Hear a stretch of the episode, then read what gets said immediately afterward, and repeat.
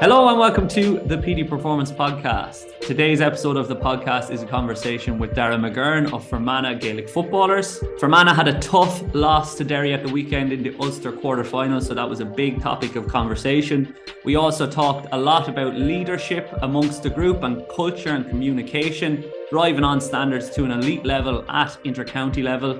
We talked a lot about mindset. We talked about physical qualities and developing speed and change of direction. We talked about having a choice as to if you want to participate in an intercounty setup or not. And it was just a really, really valuable conversation, a really enjoyable one to record. So I hope it's an enjoyable one for you guys to listen to. And if you do enjoy it, please remember to like it, share it, and send it. Darragh McGurn, welcome to the Petey Performance Podcast. Uh, great to have you on. Big trip up to Enniskillen today. Obviously, we're going to talk a little bit about what's transpired in the last few or in the last week since the Ulster quarter final. But how are you and what is on the agenda for today? Not too bad, Petey. Um, probably same as every other day, sitting in coffee shop with laptops. yeah, as Sean Quigley said, but um, no, still probably trying to get over last weekend, to be totally honest. But um, I think we'll move on at some stage. So the actual hangover has subsided, but what about the figurative hangover of the defeat? Is it still kind of lingering? Are you still like thinking about the game and what could have went different ways or what you could have done differently? Or have you had a chance to refocus yet towards Tailteann Cup? I think it's only natural for it to be going through my head, um, and probably will do for another while yet. Just given the fact that there's no game now for another three and a half weeks.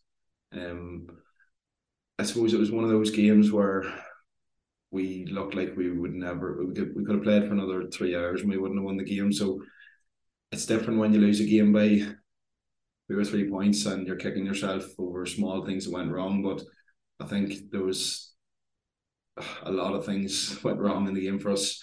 We probably didn't set up correctly. Um, we we didn't feel like we were at their level. Um, for a number of reasons, and that's probably why. Um, you know, it's it's probably it'll linger for a while, but um, I suppose there's that many learnings to take from it. That's all we can really do at this stage is just learn from it and move on.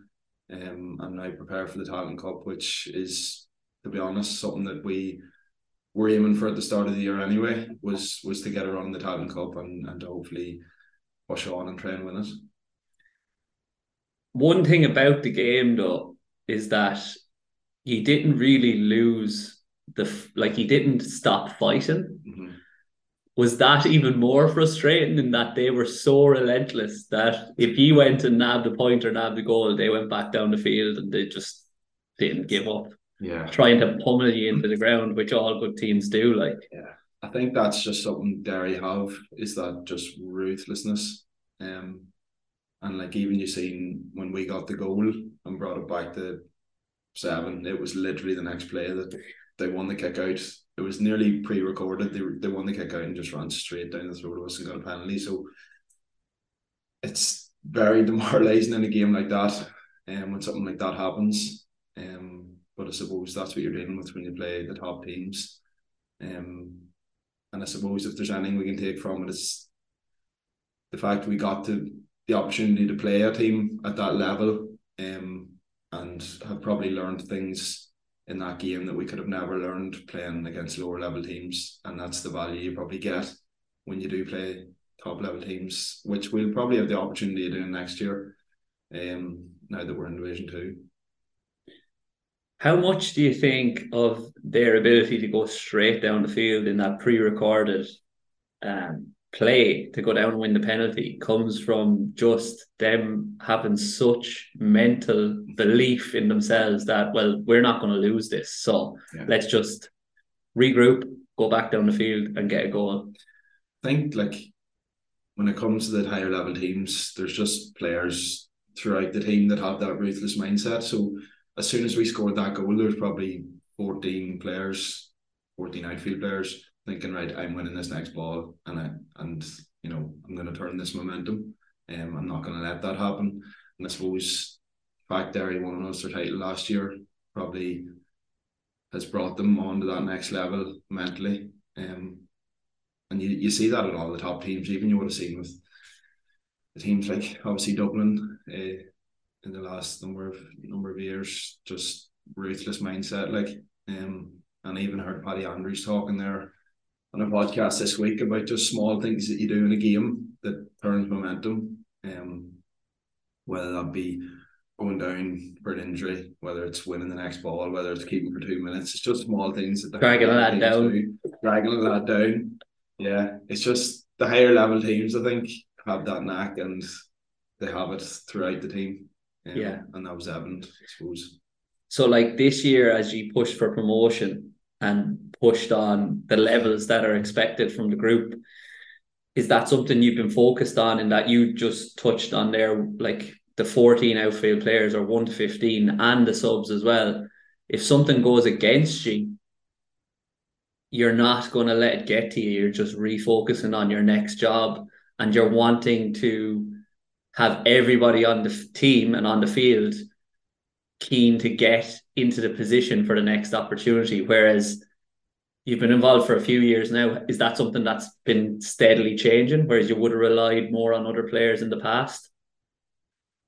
Yeah, I think, well, for us anyway, when you're trying to get to that next level, it's about trying to get more lads on the team who have that sort of mindset. And the more lads that you have in a team that are at that level, the better. Um, I think like it's not something we've la- lacked massively, but I think it's something that naturally improves and comes on to that next level when when you are winning games and you're you're getting well, I suppose from getting Division Three to Division Two, um, obviously we do have more lads that are at that level, um, and we like I suppose we're a young team, so it's it's probably going to take time as well to get everyone up to the pitch of that from one to thirty. Um, but I suppose it's something that is just coming from winning games.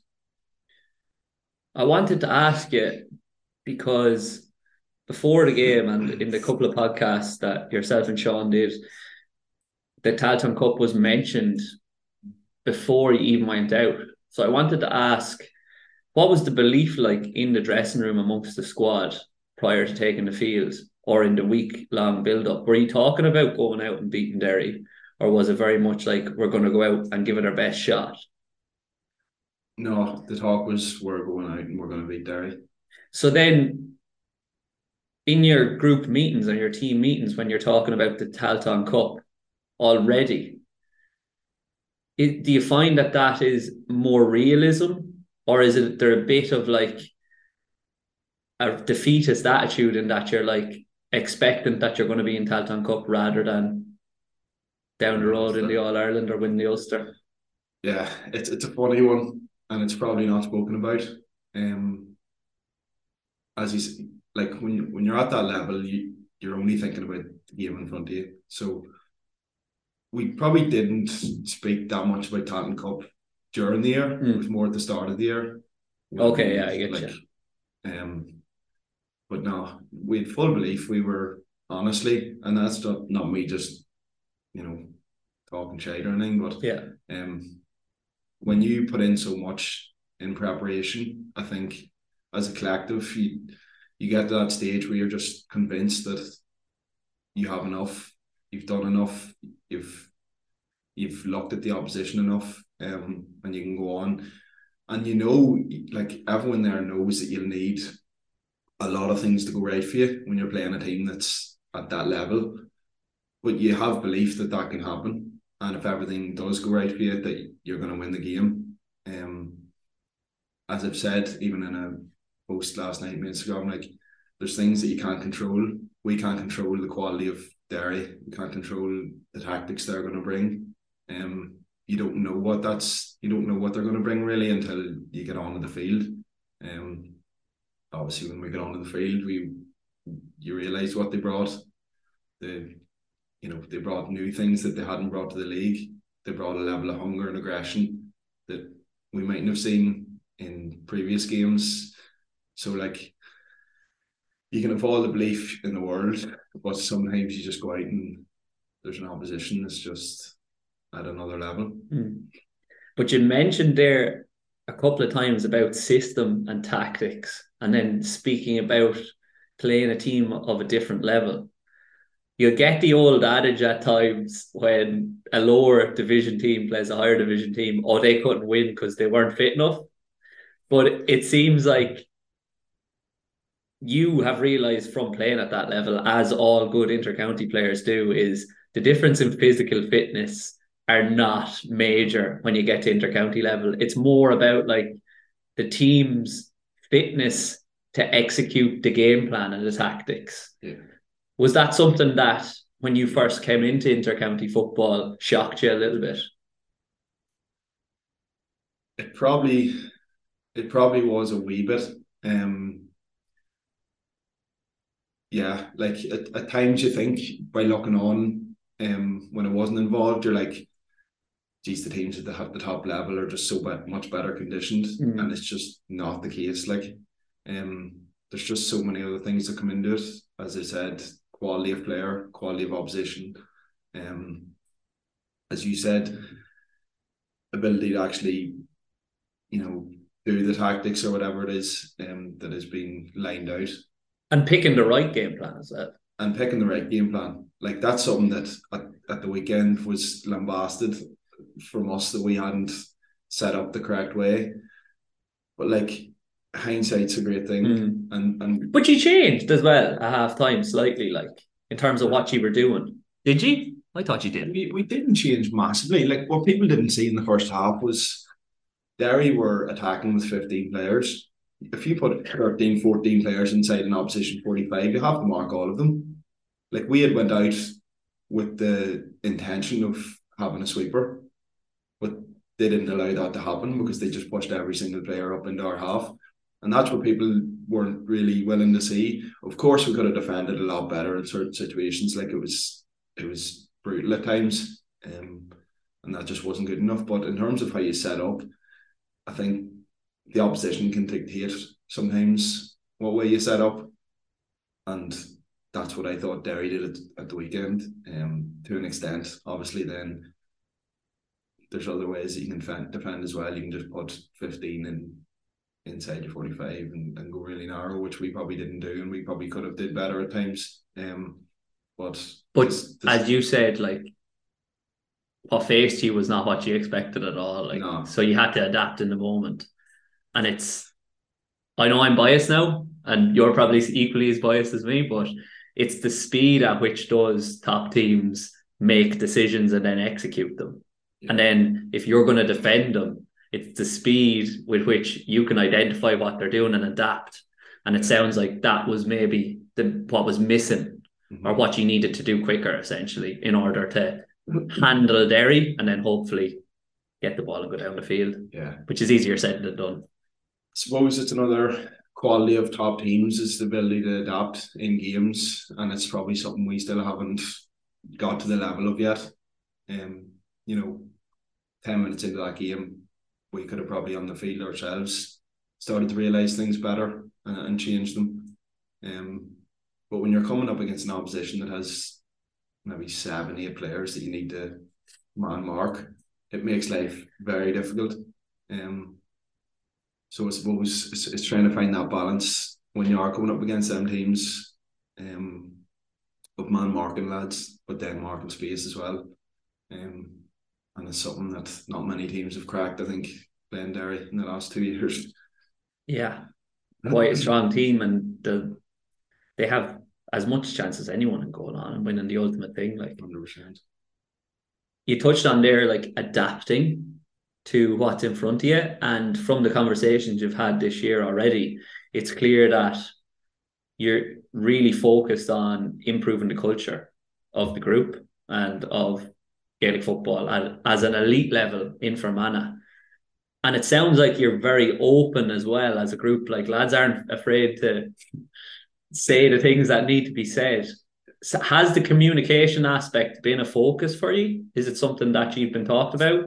Or is it actually the other case that lads are so willing to say the things that sometimes lads have to be pulled up and say, well, look, is that constructive or is it not?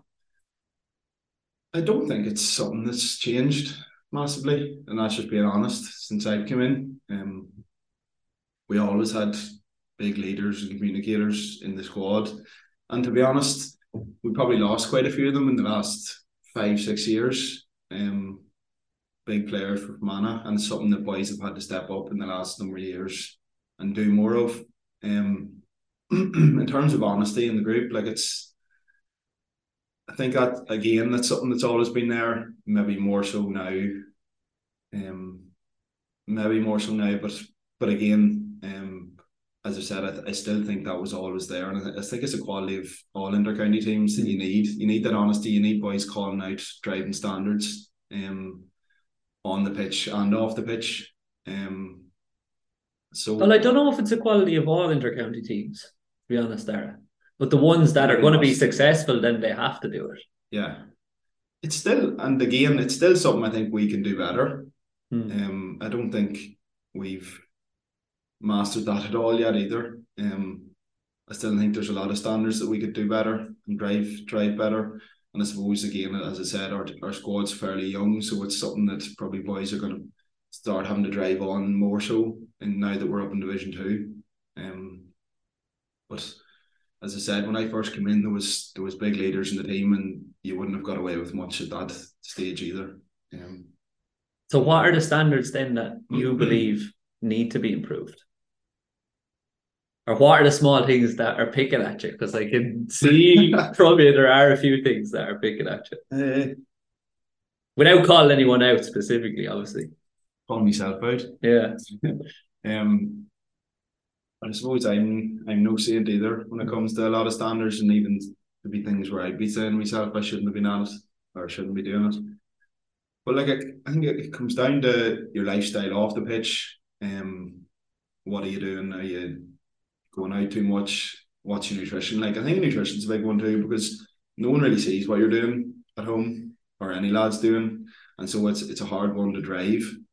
Um, standards on the pitch in terms of how hard you're actually training um, is another one. I think it's it's it's hard to fully drive that, but it's something that I think we could do better. Um, demanding quality training sessions, demanding um, demanding that all lads are doing all S and C work. I think all of those there's there's a lot of small things that go into it. Um, It's the one percenters, is it? the, it, it is the one percenters, and it's the one percenters that probably get overlooked a lot of the time, um, because it's, it's pretty easy to just not bother doing them, um, and I could, you could go into depth with loads of different things, but you'd be nitpicking then, I suppose, and, and maybe even at the highest level they aren't. You might be thinking they're they're being done, but they mightn't be either. Um, but then again, there's certain players that don't need to do all those things either and that's always going to be the case. Um, a lot of players will get away with it, and probably as well, certain players will will play better without actually having to overthink those things. Um, and then there'll be other players where you think they could get that extra few percentage by doing them. Um, but I don't know if I go into that much more detail. Yeah.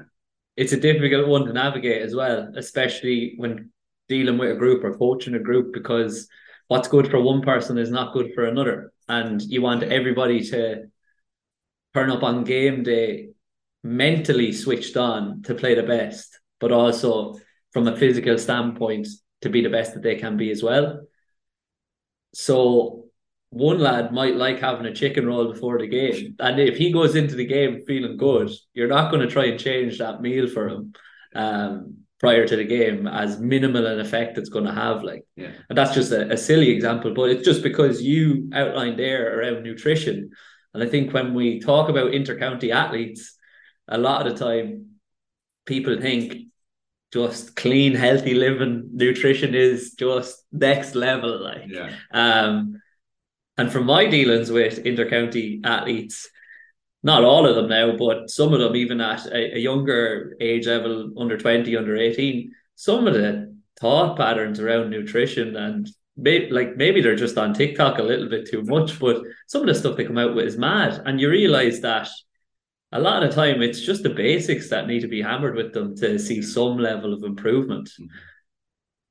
For for you in your role, do the boys be asking you much around your opinion on what you're doing? Do they be quizzing you, or do they kind of just let you be Darragh, our teammate, when you're in there?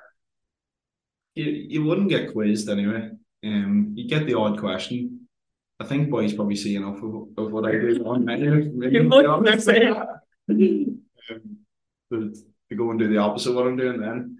Um, but no, like as I said, I'm constantly putting stuff up, so I think they, they maybe they do take tips and stuff and of what I'm what I'm doing. Um, but as I said, I still don't think people let our athletes at intercounty level even dial that in as much as they could or even close to it. Um, I think if you went and followed a fellow GA player around on his day before a game, you'd probably be shocked at how much he's leaving on the table in that regard. You've said about losing some very senior players over the last couple of years, and then you've mentioned leadership a number of times.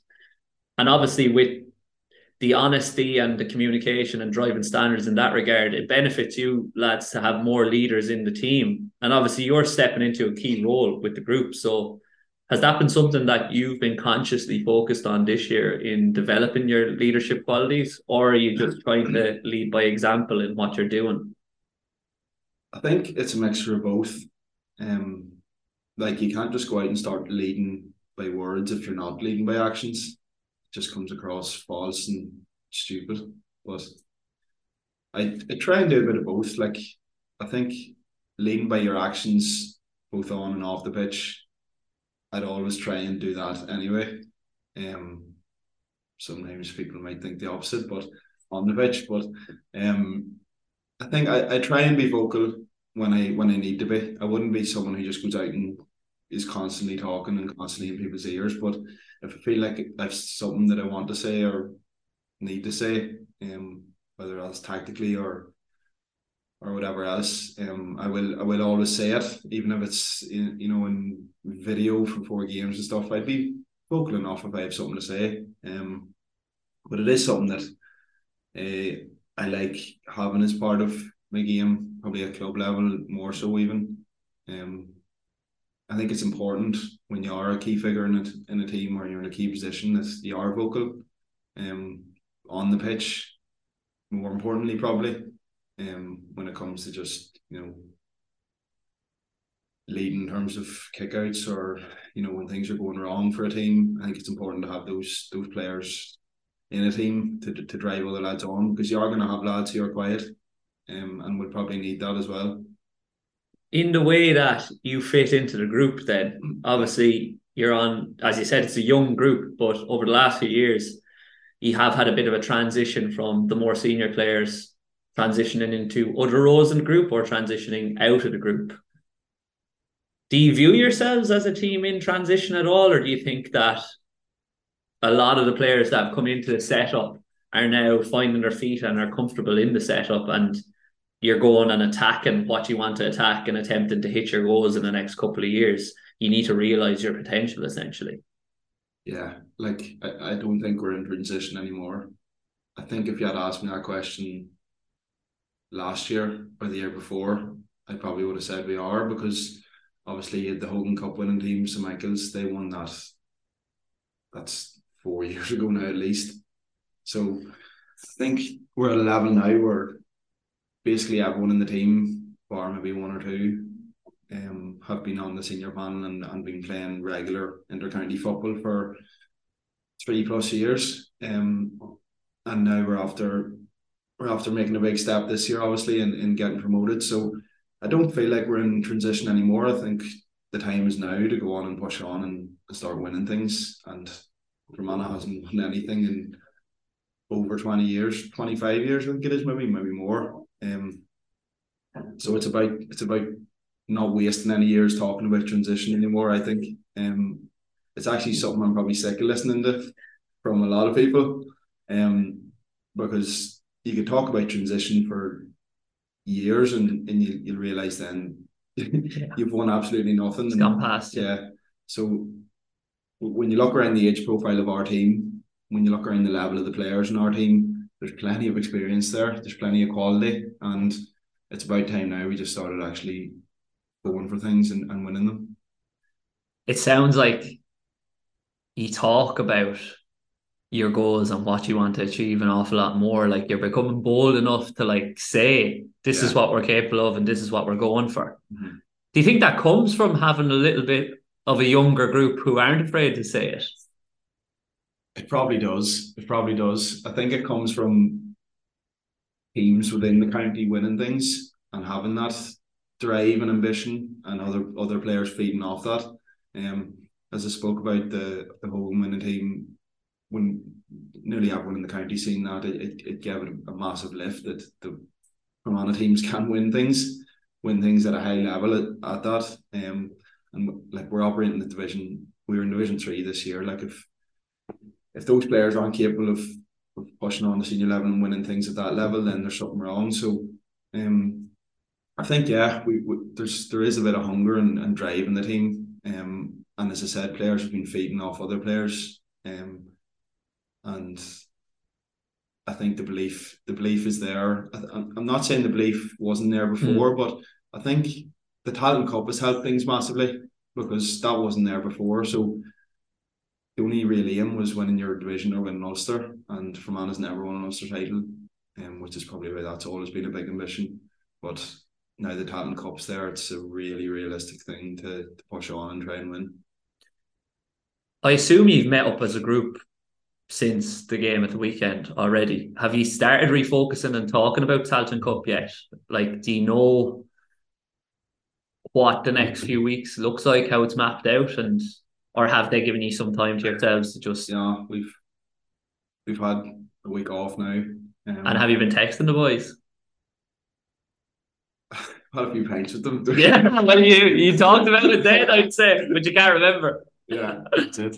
Um, no, we we haven't spoken about it that much yet. Um, the fact it's a group stage format too, it's not knockout, kind of gives you that extra bit of time as well.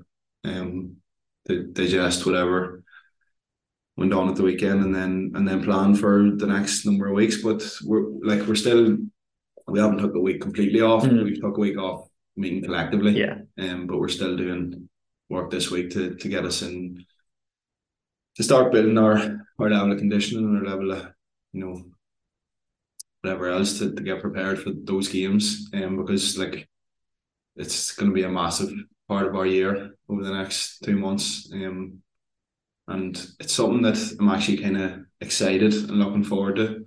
Um, last year we we went into the the Tailteann Cup and we, we we we had good belief last year that we could win, but the team this year and the squad is just at a completely different level.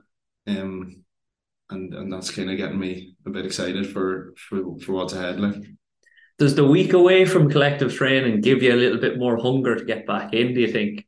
Like you're like, okay, we need to get back to it now. Hundred percent, hundred percent. Um, if we had went straight back into training there on Tuesday night, it just, I don't think it would have done anyone any favors. If I'm being honest, um, just getting that refreshed mentally. Um, like I can guarantee you now, everyone will be buzzing to get back next Tuesday. Um, when it does come around, um, boys have had that time to even just go away. Like I know a lot of few lads have went away on holidays and time away off work, um, nights out, meeting friends. Like those things go a long, long way in a team setup. Um, it's been a long year. Like already, you, you start in early December. That's week game on like a, a game every week for eight or nine weeks. I think it was like even when you're in the middle of the league and you have a week off, you were having a friendly like. So there was no real break at all until until now. So I think it's it's something that's underrated. Is is taking a, a break like this um, and to just have time off and refresh and and as you say, just gather that hunger again to go again. That's something that's changing in the GAA now, thank God, is that if you're going away and you're taking that break that is deserved and needed, management and players with each other are having more trust with each other that they're going to do the right things in that week away. You're not going to go on the beer five nights in a row and and go eating shite essentially and you look after yourself and you'll get to the gym and you'll get to the pitch and you'll do your extras because if you're not doing that, why are you here? Exactly. It's something that needed to change though as well, isn't it? Because we were speaking earlier about the old recovery sessions the day after a game and how they were nearly thrown in as a case of right, well, they can't stay out till 4 a.m. if we throw a recovery yeah. session in tomorrow. Mm-hmm. Whereas you need to trust that lads are going to stay out till 2 a.m. and go to bed. maybe they maybe you're wrong in doing so, but even if they don't, they're better off sleeping the next day and recovering than getting them in collectively and just mentally and physically burning them out. Yeah. I think that level of trust is is hugely important.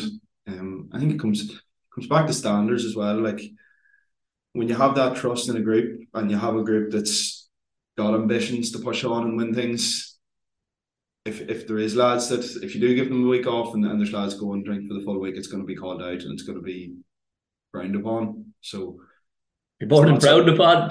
more than frowned upon. You could get the boot. So like I think when you have that level of trust, it goes a long way. Um and it creates a better relationship too, I think, with coaches and management and and everything. Um, that you come back and you've got that hunger and, and drive to push on. Um, I think some sometimes it could go the opposite way if you don't give lads that time. Um, you get just lads kicking the head up or you know talking behind the back or whatever it is. Um, and that's not that's never a good thing either in a team setup. Like, no, it has to be called. It has to be said to the person, and it has to be called out. Mm-hmm. But we were talking a lot about the changes and the changes in professionalism, in the trust, in how an intercounty setup is run and how athletes run inside of it. And from your interview on the GAA social, it, and from just your online presence and social media, it's clear that a lot of people view you somewhat as kind of one of the new breed or the new age county player. Does that sicken you hearing that, or what does that mean to you? I think well, do you mean in regards to just like physically? Is I think age? in regards to everything, you're nearly viewed yeah. as like yeah. this is what the new intercounty player is going to be like. I think it. You take it. You welcome the physical, obviously. Yeah, but sometimes I feel like it's an excuse that you know they don't want to do that side of things. But I just think like if just the way everything's gone now, um, it would be silly not to make use of all the extras that are going to push you on and, and make you a better footballer.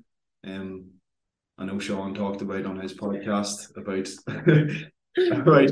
There's not as many footballers going about these days, um, and maybe he has a point. But I just, my viewpoint anyway. Um, I always, as a youngster, I don't know if I ever, I would have been able to express my footballing ability if I didn't go and completely transform myself physically. Um, it gave me a platform to go on and express my my footballing ability at a higher level. I thought, and there's I think a lot of GAA players around the country are are going down that avenue as well. Um, maybe Sean has a point in the fact that there's boys that that have absolutely zero footballing ability and are making it just mm. simply because of that, and and that's probably true as well. But I think there's a balance there as well, um, where the best footballers can also make themselves elite top end footballers um, by improving those areas every single aspect of their life.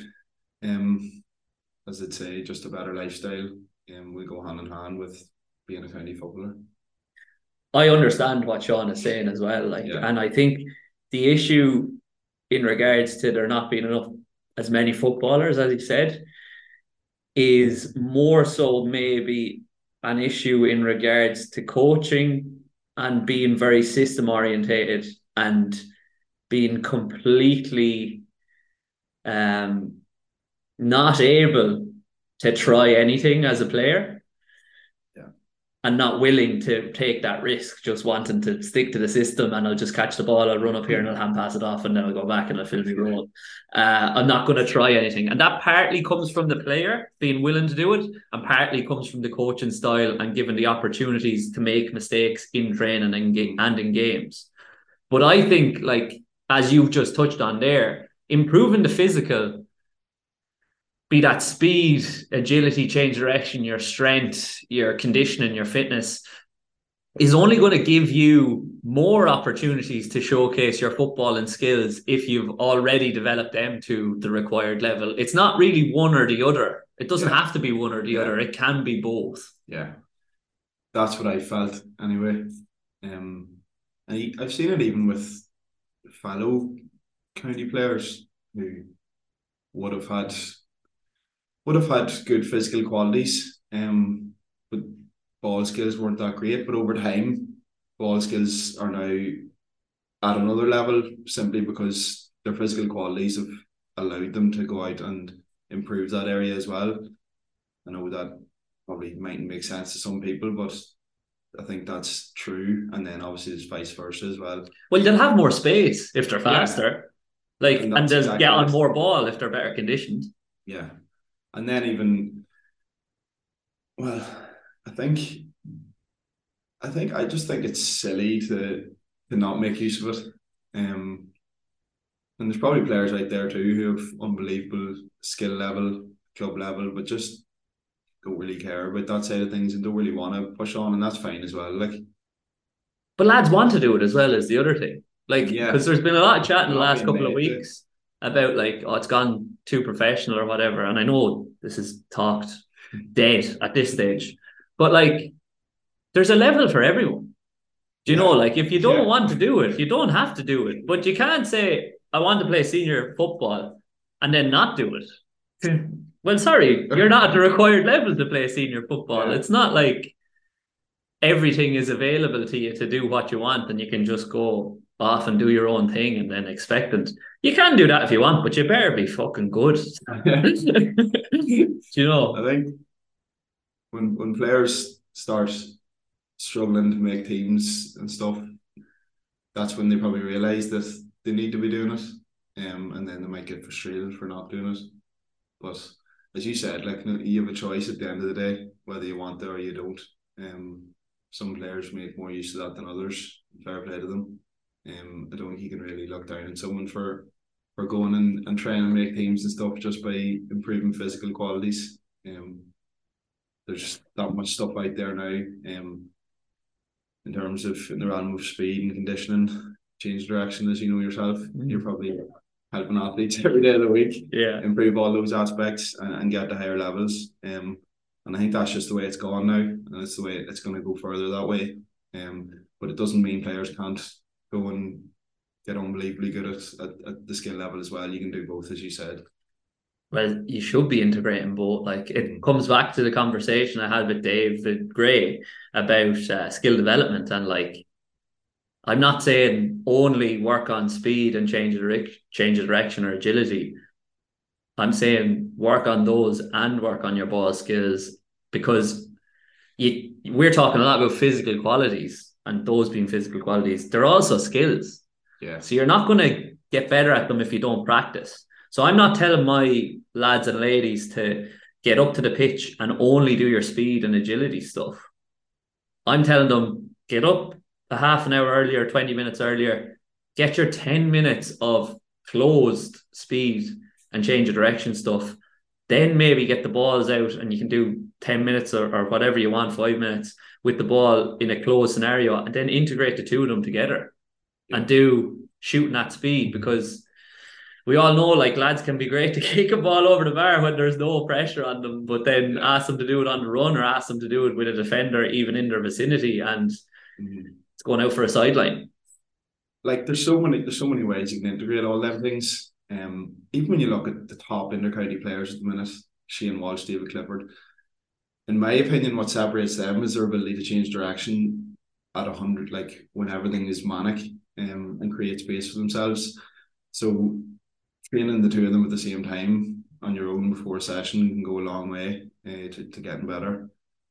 Um, but yeah, I think sometimes when people look at these things, I think it's either one or the other again. Um, like if you're going out and doing your speed and you're changing direction, you're you're you're losing out in time where you should be working on your skills. Um, but it's about again learning how to do how to do both and then learning how to integrate them as well. I am interrupting the podcast to let you guys know that there are two spots available in the Petey Performance Premium Pack for May. Now, this could be online coaching, this could be in person coaching, but I am closing the group to a limited number of people because I want to deliver the best quality service to the people that are in the group, and things have been going really, really well. So I've been left with two spots for May, and I've also been left with two spots for June. People have been signing up for June as well, which is absolutely unbelievable. So we are almost full, but if you want to avail of some online or in person coaching or maybe the hybrid service, make sure you message me as soon as possible so that you don't miss out. We're delivering high quality care of strength and conditioning to mostly club level GAA players, but some county level players as well. And we've been getting great feedback about the service. More and more people are joining, which means that we've been doing something right. So if you want to be one of the members of the exclusive group, the Petey Performance Premium Pack, message me ASAP so that you don't miss out for May and June. And now back to the podcast. And like, I get the question about deceleration all the time. Like, are you working on decelerating in an isolated setting? And I might with like a return to play or a rehab, or and I might with an athlete that's healthy as well. But if you watch Shane Walsh and how he often beats the defender, he uses one similar scenario a lot of the time, and I'm seeing more players try it now, where he'll accelerate into the space then he's actually decelerating as fast as he can, jams on the brakes mm. so that the player goes past them. And then the useful thing about being both footed is he'll just cut in on whatever foot he he is on and knock it over the bar.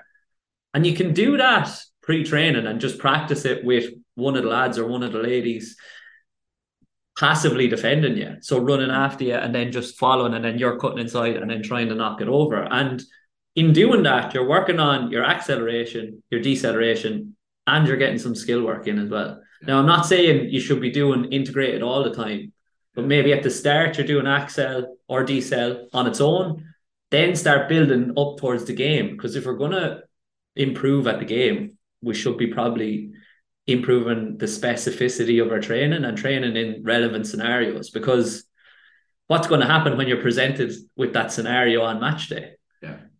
And like I heard Shane Walsh talking in his GAA social about they're getting good airtime here. it's a great podcast. He talked about what he does away from the pitch is what separates him mm-hmm. when he gets to the field. And when you're training three days a week with a team setting, you very rarely get to practice those scenarios where you're taking a man up the line and you're working on that deceleration and, and cutting inside or whatever it is, or you're, you're, you're working on a sidestep with the ball you never get to work on that in a team session. So the only time you're actually going to get better at it is away from the field, and it's evident that Shane Walsh and those boys are doing this on their own on the pitch. It's not just a complete random skill that he's been born with, like you know, which is the easy out, I think. Yeah, the easy out is right, and Shane probably knows deep down himself that it's because he's put hours and hours and hours working on all these things, both his right foot, his left foot, his change of direction. Yeah you know. And accumulates as well because lads are like, well, he's not doing it at the moment because he's so busy, he's playing county and eh, whatever, but he's already got the money in the bank because yeah. he's been doing it for 10 years. Exactly. Whereas you can't just say, oh, well, he's at that level, so I'm not going to even try and improve. And I know we had a bit of a back and forth about the goal in the in the final. Was that something that you've thought about? Because you said, ah, I finally got a bit of a sidestep to me. Like has been something that's been maybe in your head, you've been visualizing it, or have you done a few reps because you've obviously been limited in what you can do with the the groin issue? It's it wasn't in that scenario. It's definitely not something I've worked on that much in terms of the goal opportunity. In terms of steps, like I've, I've been doing those in games out the pitch off either foot for a long time now. Probably not much as much this year as I wanted to because of the injury um, and I haven't been able to get out to the pitch on my own or do do any extras. But it's probably it's, it's a sort of goal you do visualize, just dreaming about scoring goals because just the way it happened, where you just you get the ball, you, you sell a few defenders and just roll it into the net. So I don't know if that was anything to do with it, but um, it just I don't, it was kind of a blur that that goal to be honest. It just but it, non-conscious. Yeah, but it was probably I, have definitely worked on that sort of step on my own at the pitch many a time. Um, I suppose that's probably why you do it. So it's those sort of moments where it comes off for you. And if you don't develop off both feet as well, then you're going to be pretty predictable from game day. The step, yeah, yeah, that's probably I'd probably do if a side that I'd step more off, and I've been told that in the past. So, um, yeah, having having two ways to go, um, like like kicking off either foot, it's it's going to be a lot better, um, and harder to defend as well. Um, like if, if a team's watching your video and you're always stepping off one leg going one way, it's going to be fairly easy to, to predict and and to see it coming. So it's something that's another easy enough thing to work on in your own time, um, away from training sessions um, even if you have someone there with you to, to practice. And they'll get some reps as a defender as well. You can mm-hmm. go uncontested at the start and then go con- completely contested and, and and bring in the chaos and that's where you get to try things and you develop as a footballer exactly. as, as the lads like Sean want you to do um but like I know like we're in a similar role in that we're both strength and conditioning coaches but working you you mainly in an online setting, me somewhat in an online setting. And I know that you're from that conversation we've just had, you're a keen learner and you're keen at developing new things all the time. Is there any rabbit holes you've been going down in terms of learning in the past or in the last, say, few weeks? Because I know you've been working with Sam, haven't you? Sam yeah, Portland. Sam Portland stuff is something that I've been trying to find the time to to learn more about. Um, still haven't done nearly as much as I'd like to. But in terms of that realm, it's just about learning more about specific strength within the gym. And Sam's massive for for not doing too many back squats. I know I was down at a speed a speed course in Derry and he, he picked on me for the full hour over the, the full six hours maybe. Um about just and he, he's just right about about players doing too much general strength work and not actually thinking about what like the, the strength that you're going to need when you're you, you're in a in a match or in a training session or when you're accelerating and mm-hmm. That speed specific strength is something that's kind of interested me a lot. Um, he's big on the wall drills and stuff and how to develop them and, and, and drill stacking and stuff like that has been very interesting um, and something I'm going to try and probably explore over the next number of months. The fact that I've had the injury probably hasn't helped me in that realm either. Just trying to trying to do it yourself first and feel it uh, mm. before you start, you know, bringing it out towards your your online clients. Um, I haven't really been doing that realm just yet because of that reason. And the other thing as well is that we better preface this way is you need the general quality first. Yeah. You have developed Sorry. the general quality before you go down to specific rabbit hole, but you need a sprinkle of both then. Like yeah. whereas people know the compounds and they're trained in them and they're like, I'm pretty good at these. So they just probably hammer them yeah. till the cows come home, whereas they're not getting much out of it. And as Dave said on the podcast, they're maybe getting a net negative transfer out of it.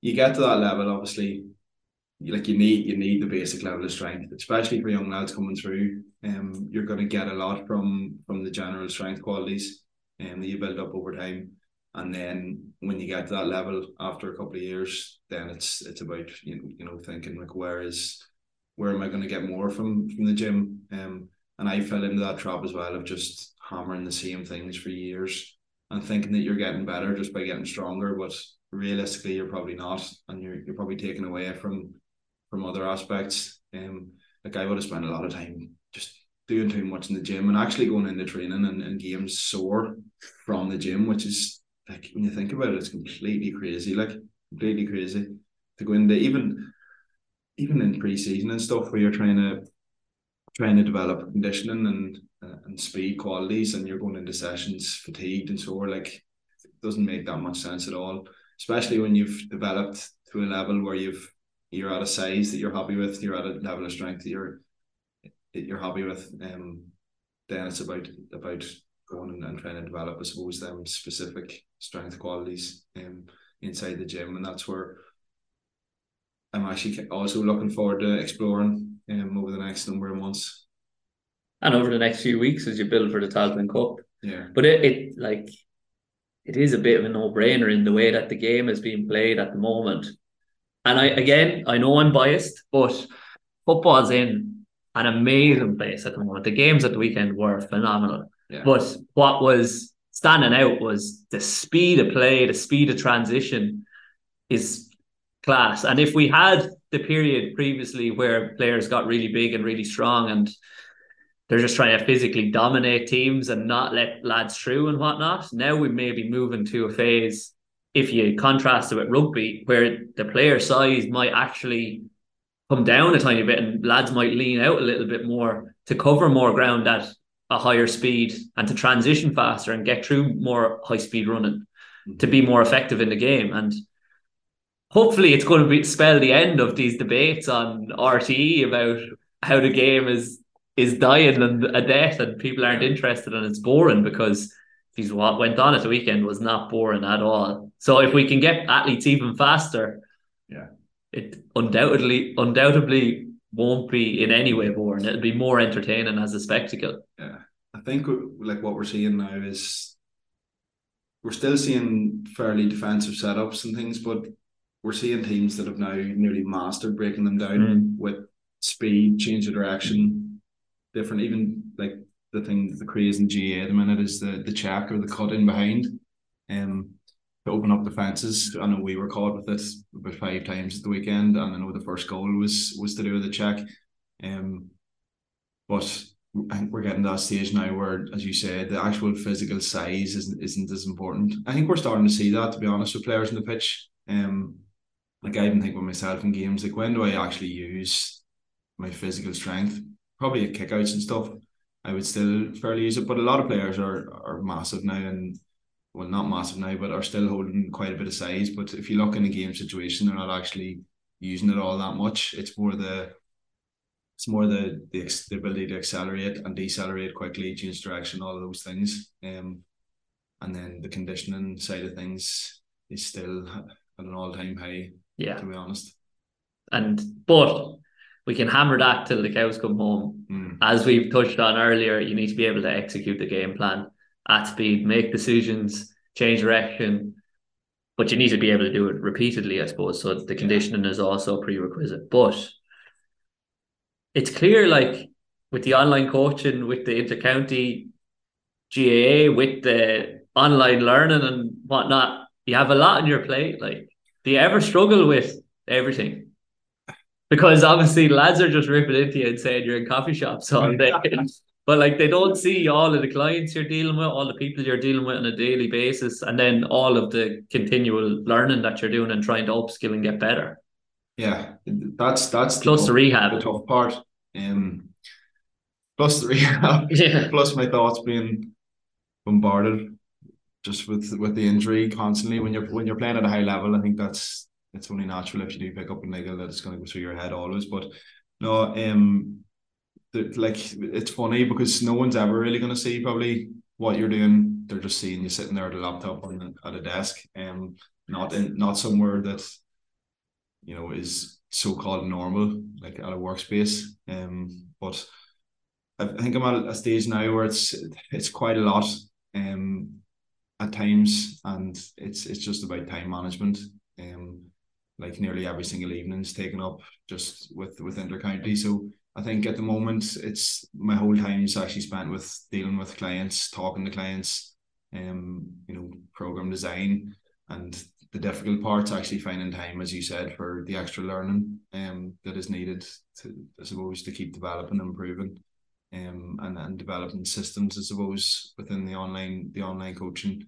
Yeah, and something that I, I'd, I'd love to start getting into more is is obviously the the one to one stuff. Um, in terms of the speed development and and that side of things. Um, I suppose is, is something that I've been limited with, and even as I said, like the, the actual learning, like in terms of the, as we spoke about before, getting the seminars and stuff, and um, and meeting new coaches and stuff. That like that's kind of something that I'd, I'd miss out on big time, um, with being involved with county setups and stuff. Um, when do you get time to yourself as well, though? Like, is this week just like you feel nearly idle because you're usually so gung ho and all go all the time? Or is your time to yourself your training time? Yeah, my time to myself is probably training, uh, training, going to training, going to the gym. Like that's just like you enjoy that massively. Um, probably haven't enjoyed it much this year because I've been going to training and having to just sit there and do yeah. nothing or going to the gym and do rehab. That's been a bit of a killer this year, to be honest. Um, you you'd be sitting in the gym on your own at times, just yeah. doing rehab.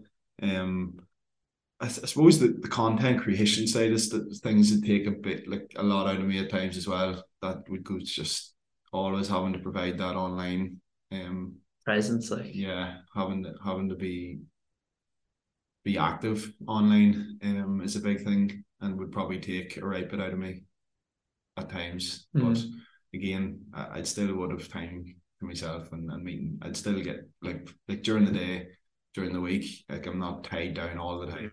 Um I'd have plenty of time to go and go for lunch or whatever, go for coffee, I suppose. You're not doing yourself any favors on this podcast, are you? Um, couldn't care less. Yeah, you're dead right. and that's something as well, though, that stands out about you is you don't hear at all what people really say about you. Is that something that's been natural or something that kind of you focused on? Because you've spoke about wanting to be, as the lads put it, the heir apparent to, to Johnny's throne. Like you want to be the number one forward, you want to go and win an Ulster championship. Is that something that's as we talked about earlier, a little bit generational and that the younger lads are more willing to speak about what they're going at, or is it something that you've been like actively pursuing? I think just naturally as a human, like you, you're always going to have those those thoughts coming in your head that you shouldn't be doing this, you shouldn't be expressing your thoughts, or. But I think you just realize after a while, like no one really cares. Like no one, everyone has their own stuff going on. Um, is anyone actually going to care if I express what I want? Maybe for a split second they might give out about it, but no one actually, no one, no one cares. And um, it's something that if, I wouldn't say it came naturally to me, just expressing all those things and and saying what I feel, but um, over time, just constantly doing it. I suppose having social media as well has probably helped that side of things. Just realizing that when you do put something out that you might think you might think people would, you know, kick a fuss up about, and then you put it out and no one says anything or nothing happens off it. You just realize like it doesn't matter. Like it does not matter. Um, and I suppose it's you should be expressing, you know, those sort of things and what you want to do and where you want to go. Um, so you can even have that belief in yourself. The more you say it, the more you're going to believe it. Um, so yeah, I wouldn't say it's something I've actively been going and trying to change either. It's just naturally happened. Probably has just naturally happened over time. Um, well, I th- when I think back to when I first was probably creating Instagram and stuff, it might have naturally happened at that, that stage. But then again, I wouldn't say I went and forced it either, big time. I think it was just repetition over time with the volume and with the reps. Get the reps in. same as the same as the gym, same as the speed. Uh, but something that maybe has been a little bit clearer is that you have a very active brain. Because you've mentioned overthinking on a few podcasts, you've mentioned it here as well, and that you've mentioned that sometimes you have so many ideas and so many things going in different directions that it can get a bit much and you ha- have to actually just focus in on what's important. And as you said yesterday, control the controllables. Mm-hmm. Has the time and the space in the gym doing the rehab given you ample time for overthinking? And is that something that you've been trying to work on? Is maybe get a little bit better at controlling the controllables and not thinking too deeply about everything? Yeah.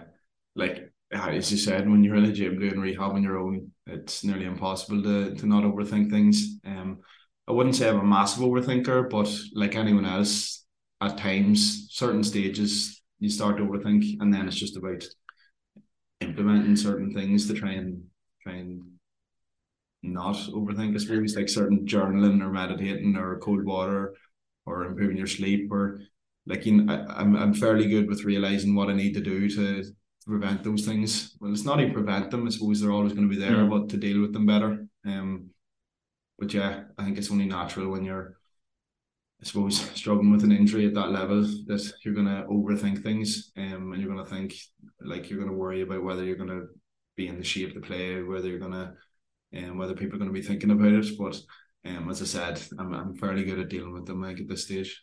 I'd say it's refreshing for people to hear that as well. That that goes through intercounty players' heads, Mhm. because sometimes fans think they're, that you're superhuman. Like, Yeah, uh, I think they that probably is a struggle though as well, is it? In that like people are like, oh sure, he's grand, he's strong, he plays county for Fermanagh, he'll be hundred percent. probably is. Um, yeah, I don't know. People probably just think everyone at, at that level is just, as you said, super strong and um would never have those sort of things, and uh, that's why I can never really understand when people from the outside would give so much criticism to to players at a high level, um, for not performing and not doing all those things. Like when they don't realize that, you know, players have a lot going on themselves. I'm not saying I do, but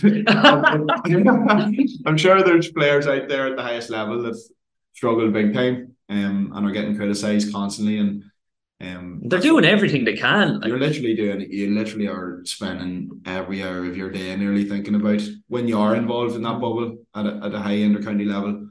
Um, you nearly always have something to think about in terms of performing because, like, league means a lot, championship means a lot. So for six months of the year, you're constantly thinking about how can I perform on the pitch or how can I be the best. Um, so yeah, it, it probably doesn't stop. doesn't It's stop. like Derry, relentless. relentlessly ridiculous. Yeah, exactly. Right. So we'll move on to the quick fire questions to finish. First one is proudest achievement to date. Yeah, I, had to think about that. In terms of proudest achievements, probably was with my club when I first came in. Uh, we won back to back championships, the junior and the intermediate, got up to senior level. So I was that was probably the biggest achievement to date. Um, hopefully the next biggest would be going on and winning the senior championship with my club, um, and and winning silverware with Fermanagh, which we haven't done in a long, long time. As I Not since you've been, you've had 25 years since Ulster? yeah, Over 25. Uh-huh. And you're 24, are you? yeah. Round about time, so. Yeah, exactly. Favorite athlete of all time?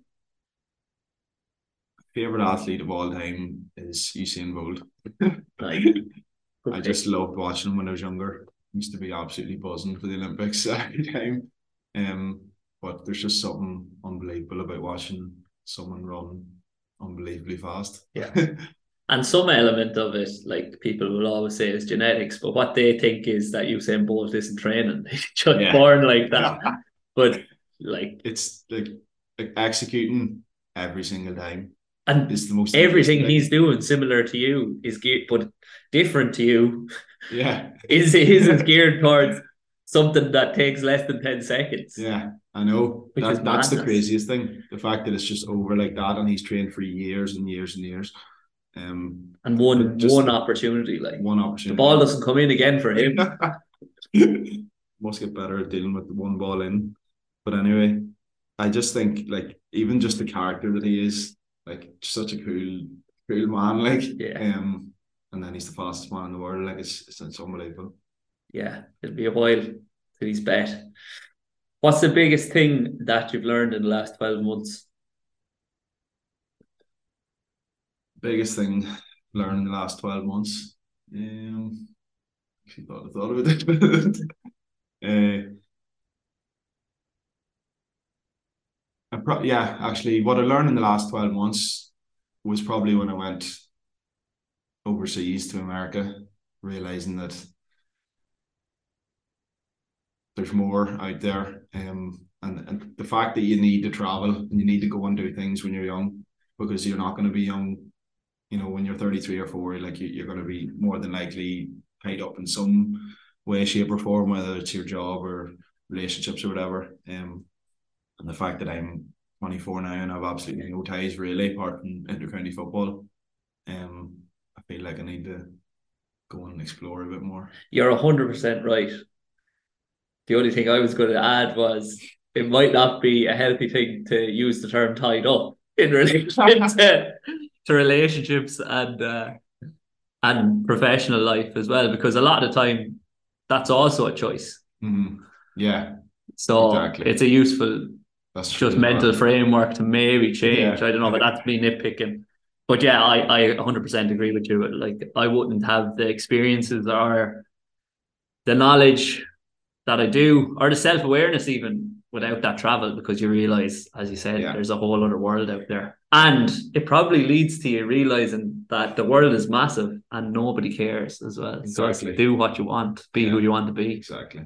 Like even when I was when you're younger, you kind of know that you've been told that oh you should go and explore, but until you actually go and do it, that's only when you realise like it's true. What would you tell your 18 year old self then? a lot of things. um, but just don't block yourself. Um, like when I was 18, I knew what I was passionate about, what I actually loved doing, which was in this realm. But I blocked myself into thinking that that's not how it should be, and you're you're supposed to do what you're good at. Um, and I went and did a four year degree in aerospace engineering when deep down, like honestly, deep down from 18, 19, I knew that I wasn't going to be doing that for the next 20 years. And you're listening to outside voices, I suppose, coming in and, and trying to tell you that, you know, if you're good at maths, you should you have to go down that realm. Like it's it's just crazy not to um think of all the money that's in it. Like, but it's another thing. Um, don't choose a career path based on one thing just because you're good at something, but also based off what the potential wage would be 20 years down the line because it makes a fuck all difference. Yeah. Am I allowed to curse in this one? Yeah, you, I'd be cursing flat out. So, yeah. Yeah. So that's that's what I'd probably tell me 18 year old self. Um obviously it's not just about finding what you're passionate about. I suppose a mix of that is, is probably a good thing as well.